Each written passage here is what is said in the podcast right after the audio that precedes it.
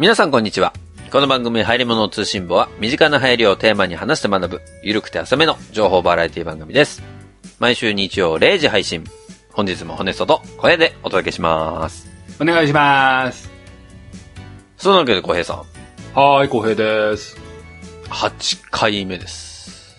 えー、皆さん聞きました？え？ドクター X、またやるかもしれないんですって。え、そんなに追いかけてたっけ？俺たちドクター X。ドクター X ね。まあ、あの、うちの嫁さんはですね、は割とあの、ドラマ、このドラマまたやるよみたいな情報を異常に早くキャッチしてくる女なんですよ。あ。あそうなんだ。ドクター X、またやるみたいだよ、みたいなのがね、結構、あの早々に教えてもらって、マジとか言ってたんですけども、おうおうあの、僕ドクター X、まあそんなにすごい追っかけてるわけでもないんですけども、うん。僕ドクター X で楽しみなんてなんだろうなって思ったら、うん。意外と僕は内田有紀を期待してるんだなってことをこの間気づいたんです。また、内田有紀とはまた。な、なんかありました？いやいやいや。いや、なんか、内田有紀、あ、内田有紀なんだって。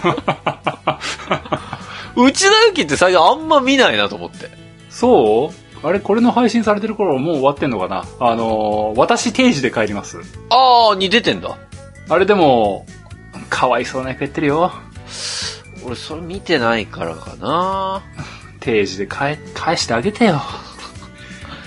定時で。俺もう、その、私定時で帰りますのドラマ、小江さんからの情報だけ聞いてると、もうなんか、頑張って定時で帰るドラマじゃん、もう。いや、まあ、まあ、皆さん、定私定時で帰ります。見てますか？ねちょっと、聞いてます？あ、み、見てます？皆さん。あの、向井治、あの、向井治すごいホネストみたいなやつなんですよね。え？俺みたいなの？そう、あの、なんだっけあれ、ネネットヒーローズ？あの、ウェブ制作会社なんですよ、あそこの舞台は。そうなんだ。ウェブ制作会社でみんなが、あの、が、頑張る。そんな中、吉高由里香は、前職の時になんか、過労死するぐらいの勢いで働いてしまって、うん今の職場では定時で帰ると心に決めて、私も定時で帰り続けますっていう風な、なるほど。スタンスを貫き続けている中で、元彼の、元彼の向井治はもう、そのネット、ウェブ制作会社でもう地獄のような残業続きを続けていて、あ、全部俺やっときますんでっていう感じのホネストみたいな役なんですよ。死ぬぞ。おさむ。おさむ死ぬぞ、それは。何でもかんでも引き受けちゃダメよ、やっぱりね。絶対、絶対あのサム夜会社で寝てる時にね、もう朝起きたら多分デスク涙まみれ。あるある。今はもうないけどね。うん、昔はそうだったかなそんな職場で、中堅どころっていうんですかね、リーダーとかうん。任されるようなんポジションにいるのが、内田有紀なんですよ。なるほど。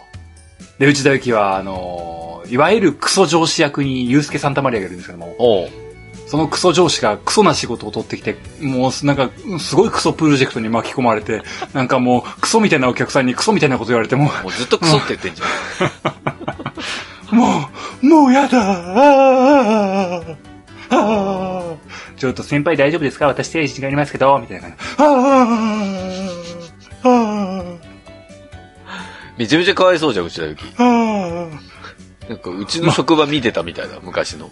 牛田ゆき、もう早く帰りなもんは大変なんだろうって言っても、ああ、向井治がさらに地獄へ。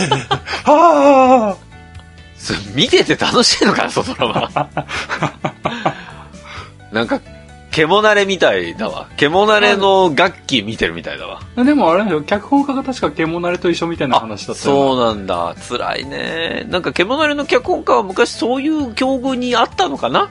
まあ、みたいな状況で、うん。悲惨な状況なんだけれども、うん。へこたれずに、頑張ってますっていう姿勢を見せるのが、内田有紀は上手だなって、なるほどね。最近はよく思っていて。内田有紀ね。あと、内田有紀はですね、うん。僕の好きなうん。マーベルの映画で吹き替え声優やってるんですよ。あ、そうなんだ。ええやってるんですよへ。え。つい最近まで内田有紀だって知らずに聞いてて、あの、この間、家で、プライムビデオで見てるときに、ああ、これ内田有紀だったんだマジかってなったっていうところから、内田有紀熱が今、ピーク、ドピーク。いや、でも、役者さんで、声優業上手い人ってやっぱいるよね。全然気づかない人いるもん。うん。おーでもなんかさ、その、うんコナンのさ、映画？うん。あれなんかゲスト声優で出るじゃん。俳優が二人ほど出るの毎回。あ、そうなの？うん。すぐわかるもんね。それもうゲスト声優先にチェックしてるんじゃないの？あの、ほら、僕って、あの、映画館に見に行かないとおなじみじゃないですか。だから、なんか、そのゲスト声優が話題になった直後ぐらいに映画館見に行ったら、多分それが頭にあるからすぐ結びちゃう、ついちゃうと思うんだけど、僕1年後に見るわけですよ。要は、テレビで。なるほどねで、。その時にはもうそのゲスト声優の話で忘れてるわけ。そうだね。で、それで見てもさ、もうなんか、あー、大吉先生だな、この声。みたいな。あ、大吉先生と上戸彩か。あー、みたいな。なんか、ちょっとね、そういうところあるんだけど、ただ、中には、全然最後の字幕出るまで、え、あ、この人やってたんだ、みたいな時があるから、それは本当すごいなと思う。そうだね。まあ僕は、僕の場合大抵気づかないんですけどね。あ、アベンジャーズに宮迫いたんだ。あー。マジ？みたいなま。マジみたいな。宮迫さんは上手い方かもしれないけどね。まあ、上戸彩も全然上手いんだけどね。これブラマヨの小杉だったんだ。マジ？みたいな。すごい。あ、これは溝端淳平だったんだ。マジ？みたいな。状況にいつもなる。まあまあ、そう。だからなんか、聞くに耐えれる人と、ちょっと耐えれない人がいるからさ。まあ、誰とは言わないけど、耐えれない人は。そっかそうなんですよ。そんなわけで皆さん、うん。内田有紀、おすすめですよ。ね、急に内田有紀熱を放り込まれたわけなんですけどね。嫁さんのリーク情報によると、うん。義母と娘のブルースがまたやるかもしれないっていうえ？ことを言われたんですけども、あえ、マジ？って、もう見なきゃーって、ぬか喜びしたんですけども、あ。うん。嫁さんに言われたのが、うん。小江さん、落ち着いて。え？仮に続編があるとしてもだよ。うん。もう竹野内豊は出ないんじゃないかな。なぜ期待させた？解雇のシーンで出るから。この振り返、絶対振り返るから、ああいうパターンって。絶対振り返る。豊か出るよ。大丈夫。ちっちゃい頃のみゆきちゃんも出ないよ。絶対出るから。解雇のシーンで絶対出るから。何の慰めなのよ、これ。というところでまたオープニングトークを話しすぎました。気づいてたよ。俺、だってコナンの話し始めたあたりからちょっとやべえなと思ってたもん。俺 あ、これするんじゃなかったかなと思ってたけどね。うん。ちょっと言っちゃったよね。うん、大吉先生の話言っちゃったけど。言いたくなってね。まあ、そんなわけで今日はですね、ちょっと私からお話ししたいことがあるんですけど、はい。ちょっとね、今日の話題はあんまり我々らしくない話かもしれない。えー、じゃあやめよう。ギボムスの話にしよそうしよっか。違うんだよ。そうしよっか、じゃねえんだよ。流行りを追わなきゃいけないわけじゃないんだけど。う。おうほいや、まあ、追ってく番組じゃないですか、一応、うちの番組ってう。。そうだね。で、最近はやっぱりなんかこう、ウェブサービスゲームうん。最近はっていうかもう、この、リニューアルしてからさ、うん。まあなんかこう、やっぱり、男性が好きそうなものが続いたかなと思ってるんですよ。そうだね。否定できないよ。うん。で、それは、こう、脈々とね、リニューアル前から続いていたと思うんです。だってしょうがないじゃないか。えなにくん？それは俺の役割だよ。いや、なので、ちょっと今日は、うん。ぐーんと女子寄りにしようかなと思って。マジ？ただ、おじさんも、じゃあ聞いといてほしい。おじさんだけじゃないけど、あタピオカミルクティーって流行ってんじゃん。なんか。あ、そうだね。でも、多分、知らないと思うの、我々は。まあ、見て見ぬふりしてきた感あるよね。そうでしょ？世の中はタピオカミルクティーで溢れていると言っても過言ではないこの令和の時代にですよ。ええ。タピオカミルクティーという言葉は聞いているけれども、なぜか知らないけど我々この30代のおじさんたちは、おじさん？お兄さんたちはですね、なんか流行ってるかもしらんけど、タピオカミルクティーは俺たちが飲むもんじゃないと思って、避けて通ってるでしょ？それでなんか知らんけど、ツイッターとか SNS で、タピオカミルクティーってかっこ笑いみたいな。うん。そんな立ち位置じゃないですか、タピオカミルクティーって。うん。一回、その邪念を捨ててですね、はタピオカミルクティーと向き合ってみよあ。なるほどね。向き合ってみよう。そう。例えばその、同僚の女の子でもいいですわ。同級生の女の子でもいいですわ。う。は後輩の女の子でもいいですけども、あ。あタピオカミルクティーのお店の名前一つでも言えますって言った時に言えた方がかっこいいでしょうが。あ。なるほどな。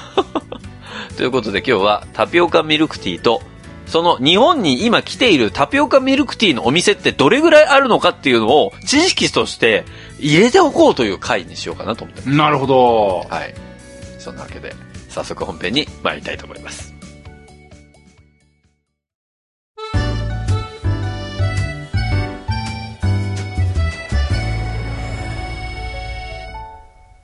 タピオカって知ってます？あのー、今流行ってるのは知ってるんだけども、うん。数年前もちょっと流行ってなかった？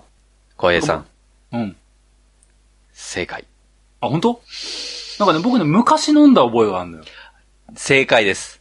あのーちょっと今から、はあ、はあ、そのタピオカミルクティーの、まあ歴史も含めてね、ちょっと基礎知識を入れておこうかなと思ったら、その歴史の一番最後の部分を言われちゃった感があるんだけど、ああ、カットしといてください。タピオカってそもそも、はあ。タピオカって何？何って覚えてる？昔ね、多分社会の授業でやったと思うんですよ。なんか芋科のなんかなんでしょ まあ正解だけどね。なんかね、なんかテレビでね、タタピオカを自作する人っていうのをなんか見てね、こんなことすんの？みたいなことを見た覚えがある。まあまあまあそうなんです。タピオカって、そもそもタピオカって、キャッサバというね、あ、まあ、南米原産の芋があるんです。中学校の社会の授業。う。そうそキャッサバー、タロイモう。で、そう。まあ、タロイモもそうだけど、キャッサバって、まあ、南米の原産で、まあ、アジアだとこう、東南アジアあたりの熱帯地方とかでよく栽培されるんですよ。芋自体は。。おいえ。で、その、まあ、キャッサバって、実はね、うん。あの、生のもの、生のキャッサバには、ちょっと毒性が入っているんです。もともと。なんだって？なんだって？芋にはね。そんなチャレンジメニューだったの？あれ。まあ、ちょそこだけ聞いちゃうとちょっとチャレンジメニューみたいになっちゃうんだけど。マジ？だから、生のキャッサバって日本には、確かね、輸入しちゃいけないのかなまあでも日本で栽培してるとこもあるとは思うんだけど、なんか、外国のものは持ち込んじゃダメとかもなんか、ね、いろいろあるんですよ。まあそこら辺ちょっと、僕も調べてないんで、ちょっと、あれなんですけど。はあ、はあはあ、でもそのキャッサバから、まあ、すりおろしただなんだして、タピオカパールというものを作るんです。その澱粉から。何タピオカパール？あの、なんかちょっとした中小企業みたいな名前だね。株式会社タピオカパールじゃねえんだよ。やだわ、そんな会社。何売ってんのかな愛媛県にありましたよみたいな感じのさ。違いますよ。通販とかで出てこないですよ、別に。ここが作ってるから、責任を持ってこの会社が作ってるので、安心なんですよ毒がないんですねみたいな。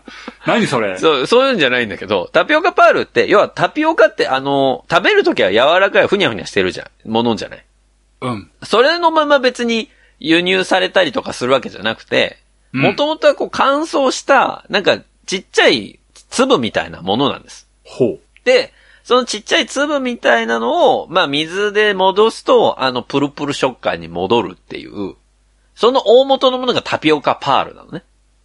じゃあタピオカパールイコール乾燥わかめみたいな話？せめて乾燥タピオカって言っといてもらっていい？まあまあでもそういうことよ。乾燥わかめみたいな。その戻す前のタピオカってこと。あなるほどね。はい。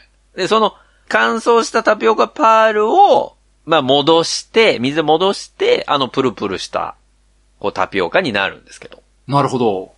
で、今最近流行りのタピオカドリンクの中に入ってるのって、うん。大体黒いじゃない。うん。黒い。あれでも、実は、ブラックタピオカパールと、ホワイトタピオカパールがあるんですよ。な、ちょっとポケモンみたいになってきたけど、どういうこと？ポケットモンスターブラックタピオカパール？違う違う。ホワイトとブラックがあったし、あの、パールも昔あったし、えータピオカがこれから来るってこと？そんなモンスターも嫌だしやな。ポケットモンスタータピオカキャッサバ。やめろ。なんで、元と、その加工した後みたいになってるんですよ。やめろ。そんな、そんな違い出てこない。わかった、タピオカとミルクティーが出てくるってこやめろと。分離すな。違うんですよ。あの、ブラックは、なんか、まあ、黒糖みたいなね、黒黒糖タピオカパールみたいなのあるんだけど、もう合わせ技すぎてやべえな。要はまあ、い色つけたり、味つけたりしてるものもあれば、元々の、そのキャッサバって別に白いので、そもそも芋はね。うん普通にそのまま白いやつで作ると、白いタピオカなんですよ。白いタピオカ。はい。あの、タピオカパール自体は白かったりするの。もともとね。はあ、はあ、はあ、はあで、それを、なんかこう、黒くして、こう、ちょっと甘めにして、みたいなのが、今、こう、ね、巷でこう、話題になってる、えーブラックのタピオカパールだったりするんですけど。じゃあ、もう、今テレビとかで見、見受ける、あの、ミルクティーの中に沈んだ黒い物体というものは、うん。加工したものをさらに加工したものっていうこと？あ、まあまあまあ、か加工したものをさらに加工、まあそうだね。正しいね。うん。キャッサバがタピオカに進化して、タピオカがブラックタピオカパールに進化してみたいな。あ、まあまあ、なんかいやリ、リザー、リザードンまで来ましたみたいな状態ってこと？人影じゃないんだよ、別にキャッサバは。いそうだけど、キャッサバってポケモン。違うんです。まあでも、そうなってるんですよ。はあ、はで、それを皆さんまあ、食べてると思ってくださいよ。あ、そういうことか、リザードンだったのか、あれは。そんな火の、あれ使わないけどね。なんか、攻撃とかやんないけどね。いっぱい入ってるんだな。で、それがまあタピオカなんです、要は。なるほど。で、そのタピオカを入れた、まあミルクティーが、今、タピオカミルクティーとして売られてるわけなんですけれども、なるほどね。このタピオカミルクティーってそもそも発祥どこだかご存知ですか？発祥？はい。どこで生まれたか。タピオカは、南米とか東南アジアなんでしょ？うん。ミルクティーは、え、イギリス？ということは、間を取って、取った？間取った？本当に取れる？その間。サウジアラビアぐらいかないやー、そのあたりだけど違う。物理的にはそのあたりだけど。えー、どこだろう？なんかやらかしそうなところってことだな。中国じゃねえかな。いや、うん、なんとも言えないわ、その。これ台湾なんですよ。なんということでしょう。遠くもなかった。そう遠からず近からずみたいな感じなんだけど。おーなるこれほど。も、もともとは台湾発祥の飲料で、はい。まあその台湾発祥が結構昔なんです、そもそもが。タピオカミルクティーの誕生は結構昔。結構昔なんです。で、その発祥には実は二つの説があって、二つの説？まあ説というかね、えー、1983年に、先輩。そうなんです。我々の先輩なんですけ先ど、輩。1983年に台湾、えっ、と、台中市はまあ、台北、台中、台南ってあるんですけど、台湾あ。におうその台中市の喫茶店のオーナーの方が、うん清涼飲料水に対抗できるような中国茶として誕生させたのがタピオカミルクティーだっていう主張と、おうもう一つが、台南市の喫茶店のオーナーが、ここまでほぼ一緒。まあ、作ったよっていう説。その人は別に清涼飲料水に勝て、勝とうとか思ったわけではなさそうなんだけど、なんでだろう。後者の方が真実味がある。でもまあ、台南市の喫茶店のオーナーが作ったっていう、その二つの説があるんですよ。では私から第三の説を、はい。お願いします。萩原さんが考えついた。なんか入れたらできちゃった。いやー、それ、本になってるかな。やめろ、ネタにするな。まあでもその二つの説があるんですよ。はあ、はあ、ね。で、台湾でもともと当初あんまり評判良くなかったそうなんですよ。えーこのタピオカミルクティー自体は。なるほどな。ただ、なんか口コミで広がってメニューとして取り入れる、その台湾の、えーまあ、喫茶店が徐々に現れて、ほで、その登場からわずか10年ぐらいでですね、台湾の国民的な飲料の一つになったんです。だから1993年ぐらいに台湾の中では、みんな知ってるよねっていう飲料になったんですよ。う。なるほど。ここまで成長の歴史もポケモンと一緒だな。否定できない。で、えーっとですね、そこから、1990年代の後半に、日本に、ほう。その台湾のタピオカミルクティーのチェーン店がし出てきたんですよ。日本に入ってきたんです。ほうほうほで、それで日本でも知名度が一気に高まったんです。う。うーん。はい。90年代の話。そうですね。で、まあ、その一つがクイックリーっていうですね、台湾のタピオカミルクティーを主力商品とするドリンクスタンドチェーンみたいなのがあるんですよ。ほう。それが入ってきて、まあ日本でもタピオカミルクティーっていうのが人気になりつつあったと。なるほど。で、それと同時期に、うん。中華街、日本にはいくつかありますけども、ありますな。その中華街の店頭で出るようになったんです。あじゃあ普通にご飯食べそる中で、う。うん。タピオカミルクティーが出てきたぞ、ついてきたぞ、みたいな。まあ、あとは、ほら、あのー横浜の中華街とか神戸の中華街とかだと、こう、食べ歩きなんかするじゃない？ごま団子買って、みたいな。うんあとは。肉まん買って食べ歩いて、みたいな。それと同じ感覚で、出店みたいな感覚でタピオカミルクティーが売られてて、うん。じゃあこう飲みながら中華街を歩こうみたいな感覚で出るようになったのが大体それぐらいの時期。なるほど。で、その後2000年ぐらいからですね、うん。そのタピオカミルクティーに着目したコンビニエンスストアでもうん。扱われるようになったわけですよ。ああ、そうだ、売ってるよね、コンビニでも。うん。そう。うん。だからそれがもう約20年ぐらい前にコンビニには入ってたんです。なるほど。はい。で、そこからですよ。だいたい2008年ぐらいですかね。2008年。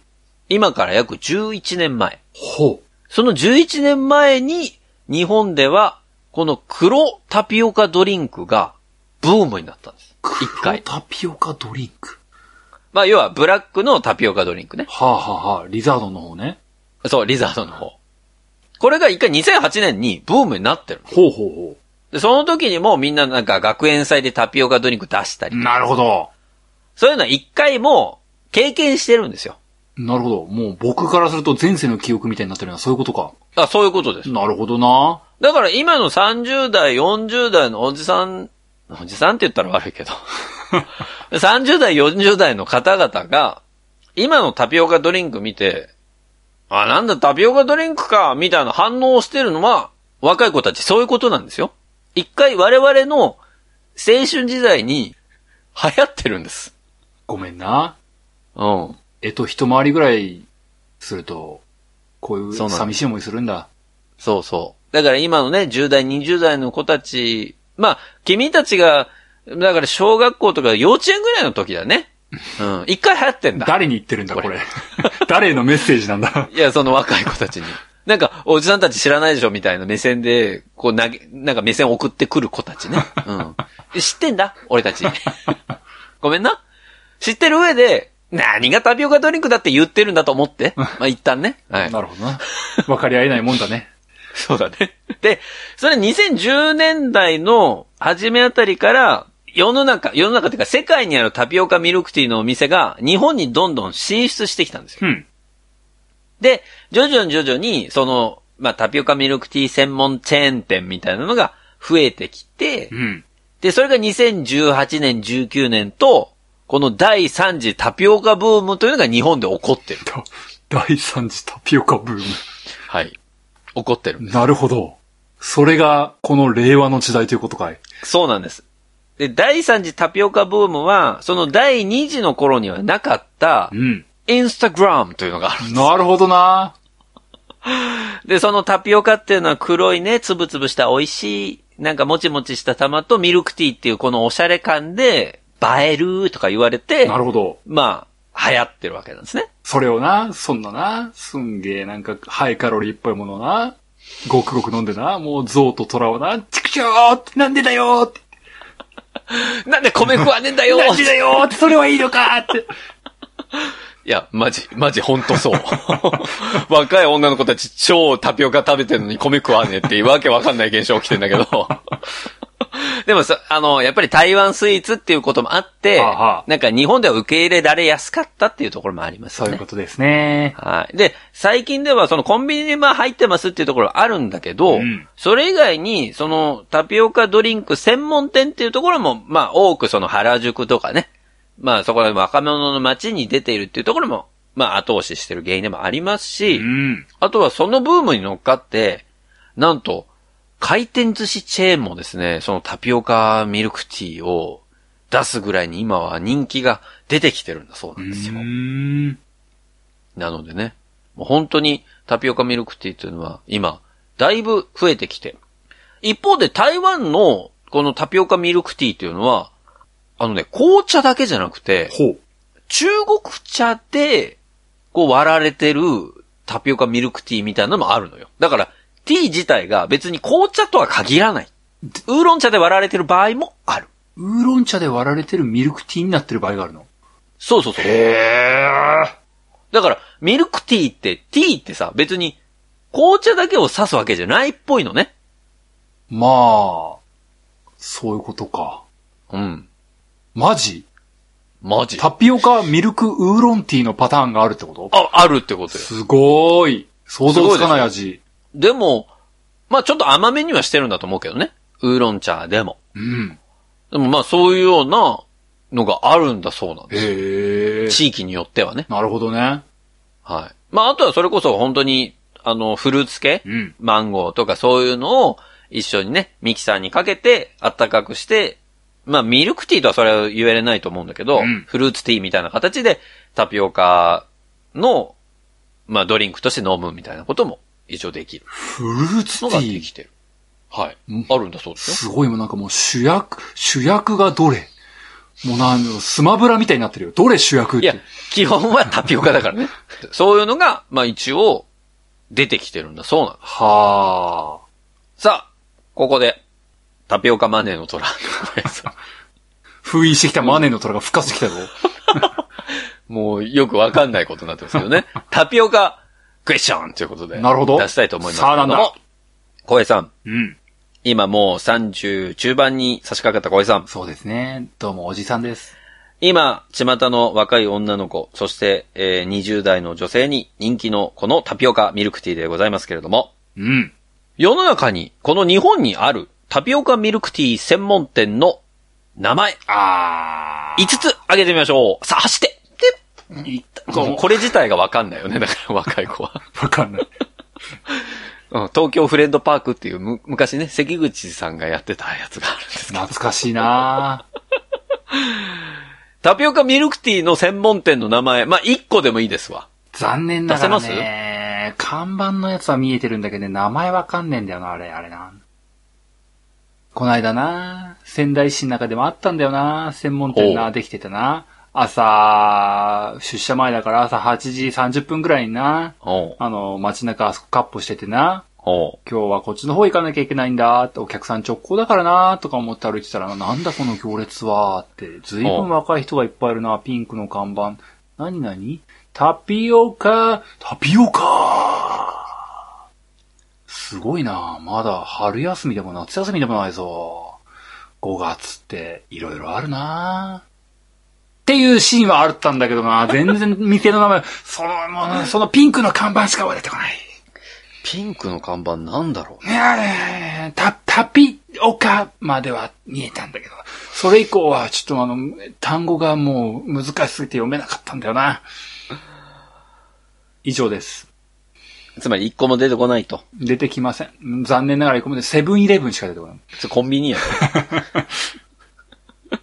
わかりました。はい。まあ、でもね、今小江さんのことそういうふうに言いましたけれども、うん。私も、実は1個も出てきません。なんということでしょう。というのは、というのは、まあ調べたんで今回いろいろご紹介するんですけども、うん。それまで僕、まあ今もですけど、今のこのタピオカミルクティーのブームに乗っかってタピオカミルクティーを飲んだことがないんですな。あれ？うん。このブームの時飲んだ？タピオカミルクティー。今のブームはな、ない。ないでしょ？うん。いや、昔はあるよ、もちろん。うんその、中華街でタピオカミルクティーがわーって出てきた時にちょっと買って飲むのはあったよ。ね、なんかね、ず、ずるずるずるずるずるここぼ、こぼぼぼぼぼぼぼって。あるあるね。口の、タピオカ、タピオカ、タピオカ、ポポポ、タピオカ、タピオカ。あと、タピオカとタピオカが2個ぐらいくっついて、いきなり喉にドストレートで来るパターンのやつね。ドドーンって。ドドドーンって。まあ、ないんですよ。はいはい。ただ聞いたことある名前、調べてる中でね、あ、これ聞いたことあったわ、みたいなのが、まあ、いくつかあったので、今日はちょっとそれを紹介していきたいと思います。はい。まず、一つ目。ゴンチャ。あ、全く知らない。想像もつかない。これ、ゴンチャっていう、えっ、と、タピオカミルクティー専門店があるんです。はい。これ、知ってる人からしたら、え？ゴンチャ知らないの？みたいになる。本当でも、知らない人からしたら、何それってなるのよ。ゴンチャっていう、まあまあタピオカミルクティーのお店、これ有名なお店があるんです。そっかこれもだいぶね、都内で増えてきてるお店なんですけど、なるほゴンチどね。ャね、まず一つ。うん。えー、二つ目。純水炭。純水炭。うん。これあの漢字で、春に、水に、えー、お堂の堂。お堂の堂。お堂の堂ってあの、えっ、と、鬼面組のさ、あの、例えが、例えが昭和だ。ああ、ごめん。今日のホネストは例えが全部昭和だ。あ、ごめん。あの、どうよ。堂本光一。ど、堂本兄弟のどうよ？残念ながら、キンキキッズも、昭和寄りだ。あれ、今、あれ、じゃあなんて説明すんの？御堂、御堂筋線の、いや、もっと古いだろ、御堂筋で。昭和より前だろ。なんで御堂筋で OK なんだよ。まあ、お堂の堂なんですよ。なるほどな。、で、この純水炭って、さっきね、僕あの、歴史で、1983年に台中市の喫茶店っていう話をしたじゃない。はい。その台中市の喫茶店が、この純水炭はっていう名前なのね。あ。はいはい。で、そこの、まあ、チェーン店が今でも、まあ、残ってて、それが今東京に来ているっていうのが、この純水炭。なるほど。あとですね、えー、ジ・アレーとか、ジ・アレこれ英語なんですけど、ジ・アレーね。サチ・アレみたいな。そんな、結婚式みたいな名前してないですけど。あと、ココトカとか。こことか？これ、ココトカがね、COCO は英語、まあ、アルファベットで、うん。トカが、えっと、東京都の都、は。京都府の都に、えっと、可能の可でココトカ。おなんかもう響きだけ来たら新進気鋭のウェブサービスだわ、もう。ココシラとかね、ありそうだけどね。まあね、違うんですけど、あはあココトカってお店だったり、あとは、茶タイム。チャタイム？これローマ字です。じゃなるほど。お茶の時間ってことね。茶タイム。ほうほうほう。あと TPT の最後の T が、えっ、と、お茶の T になってる TPT とか。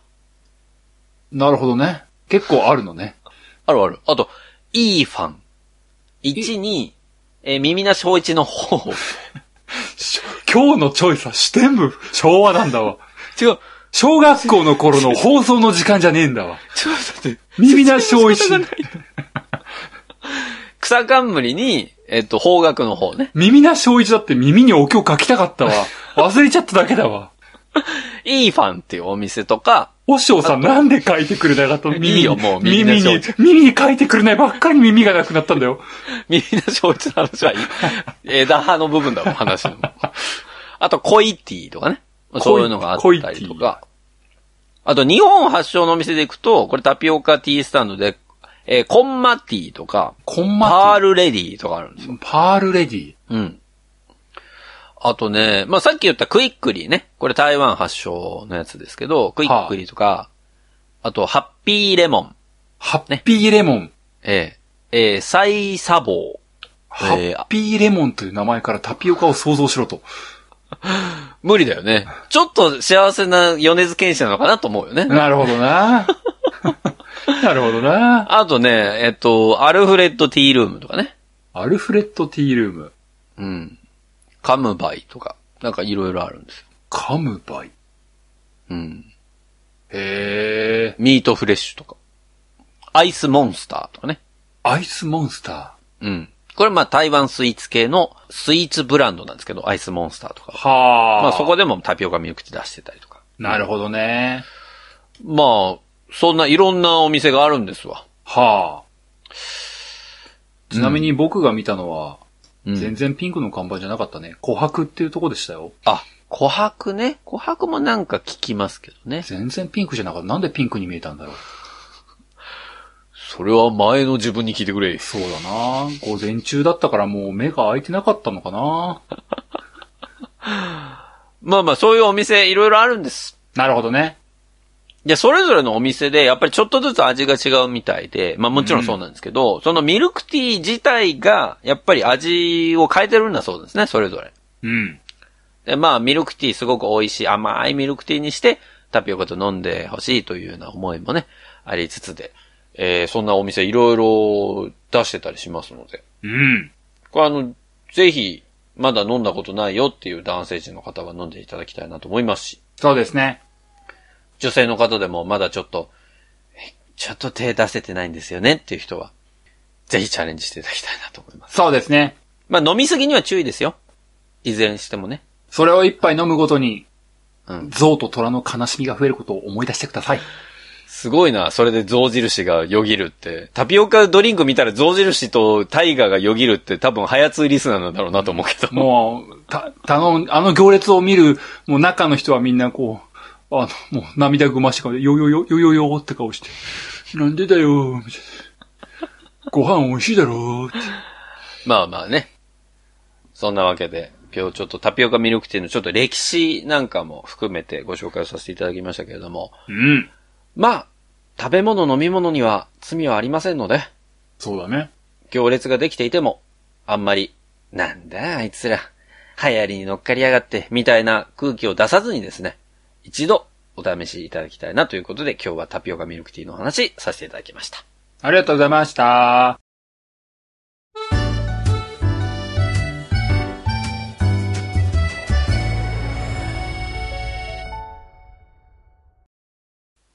流行り物通信簿は、パーソナリティ2人が考える面白みを優先した番組作りを行っております。番組内での商品、サービスの紹介は、面白みを優先するあまり、誤り、語弊のある表現を用いてしまう場合がございますので、内容の審議によくご注意いただくようお願いいたします。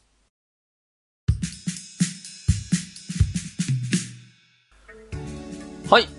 ということで、えーエンディングなんですけれども、ここで、お便りのコーナーでございます。お、なんかすげえ久々にお便り読む気がするな。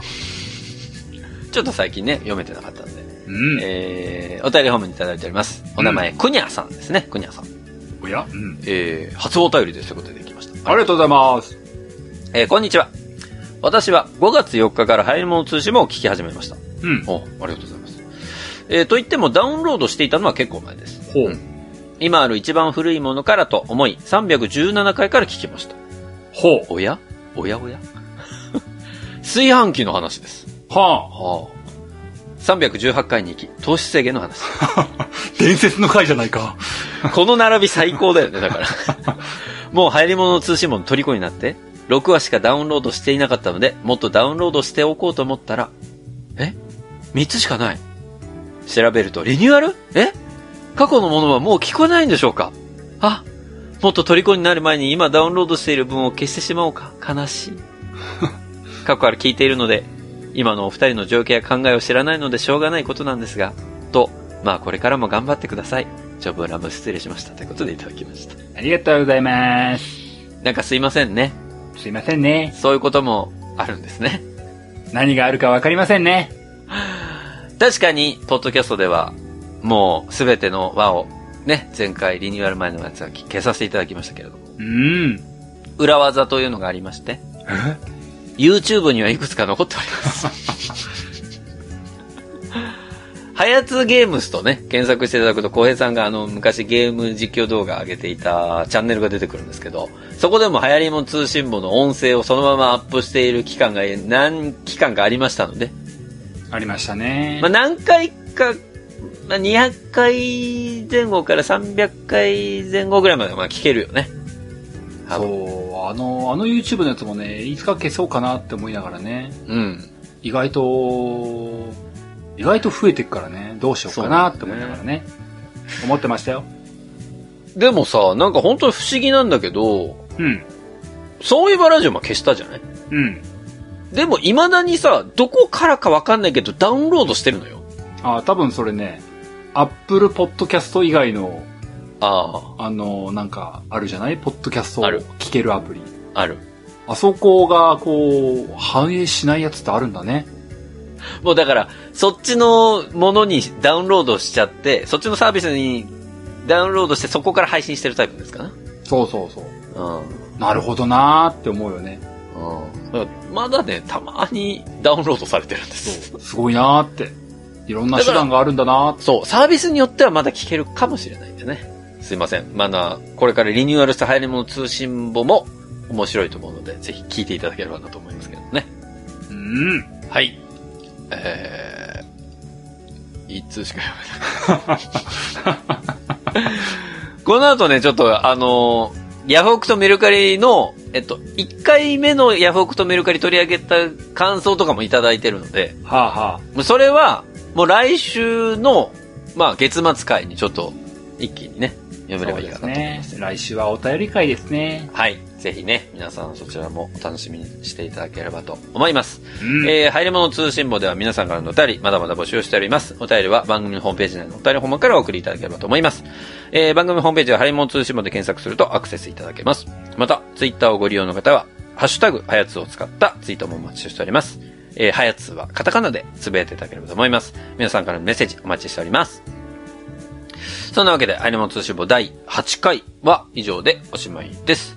えー、また次回お会いできればと思います。お相手は、ホネストと、おはようでした。それでは皆さん次回までごきげんよう。さようなら。また来週。